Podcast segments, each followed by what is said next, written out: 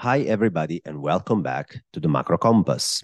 Money creation is king. And we all know that because money creation leads economic activity and therefore financial market performance. That's why, despite following a lot of macro data, market practitioners often pay particular attention to indicators trying to measure money printing. But money is not a trivial topic. How do we correctly measure money creation for the real economy? Which countries are printing more or less money today? And what does this imply for growth and markets ahead? And this piece answers all these questions by walking you, you through the principles behind the construction of my flagship Global Credit Impulse Index. It will provide you with the most recent money creation figures, both at the country level, US, China, Europe, and the UK in particular, and at an aggregate level. So we will update the Global Credit Impulse Index with the most recent data, and we will discuss the implications for economic growth and asset classes performance, including portfolio strategy. Let's start with a three months old chart. It speaks very about the importance of money printing correctly measured in the first place.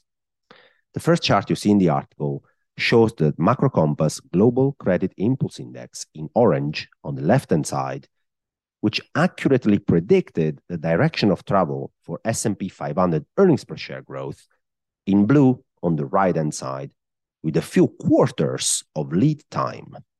So already back in late summer 2022, analysts which were expecting earnings per share growth to healthily grow in 2023 were actually disappointed while our flagship indicator was right, because the credit impulse index suggested back then already that 2023 earnings per share would contract instead and perhaps turn negative already by March 2023. Well, guess what? We are in March and our flagship indicator was right because earnings per share growth in the S&P 500 has already turned negative. You could have predicted that already going back to summer last year. So that goes to show the importance of correctly measuring money creation. How do we actually do that? First of all, let's set the record straight. Commercial banks and governments print the money that we, the private sector, use, not central banks. Central banks print money that banks use. They're known as bank reserves. Coming back to real economy money printing, here is how banks and governments print real economy money. The second chart in the piece shows how banks create money on the left hand side. When the banking system extends a loan or a mortgage, it creates both a new liability for the consumer, that's the debt, so the loan or the mortgage to be paid back, but also it creates new money. It creates a new asset, a new bank deposit. That newly created credit, the newly created money didn't exist before, it's being created by the bank when it extends a mortgage or a loan, and it is used to purchase a new car or a new house. So banks create money. Banks' credit creation is real economy money printing. On the right hand side of the chart, you see how governments create money. When the government spends more than it taxes so basically when it runs a deficit, and that's the blue line going negative in the right hand chart, you can see how the private sector net worth actually increases by the same amount. So when the government spends more money than it taxes for, when it spends in deficit, it blows a hole in its balance sheet and it increases the net wealth for us in the private sector.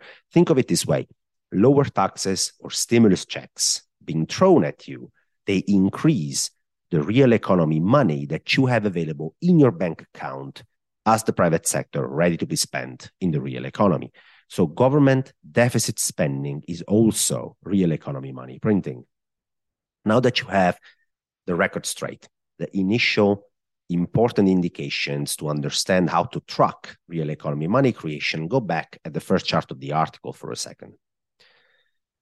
And have a look at the fact that the more real economy money sloshing around the largest economy in the world, the orange line, the more there is of this real economy money going around, the more economic growth you can expect with a lag, and vice versa.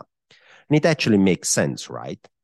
So once we have established that bank credit creation and government deficits are the key pieces of the puzzle to track real economy money creation, it's now time to discuss what else is needed to build and track a proper money printing indicator that leads economic growth, predicts earnings, and leads asset classes performance. After we explain that, we will look at the Macro Compass Global Credit Impulse Index, which does exactly that, and we will update it with the latest data available. Also, we will look at geographical distributions and aggregate data for the credit impulse, and most importantly, we will discuss what the latest data update for these important money printing indicators mean for global growth and for asset classes performance ahead, including updating our portfolio strategy. If you've enjoyed the piece so far and you're eager to read more and the remaining part of this macro report, you can come and join the Macro Compass premium platform. You'll get access to the full length piece, more timely pieces being released during the week, actionable investment strategy, interactive tools, and much more. So check out which subscription tier suits you the most using the link at the end of the article. And I'll wait for you on the Macro Compass premium platform. Talk to you guys again soon this week.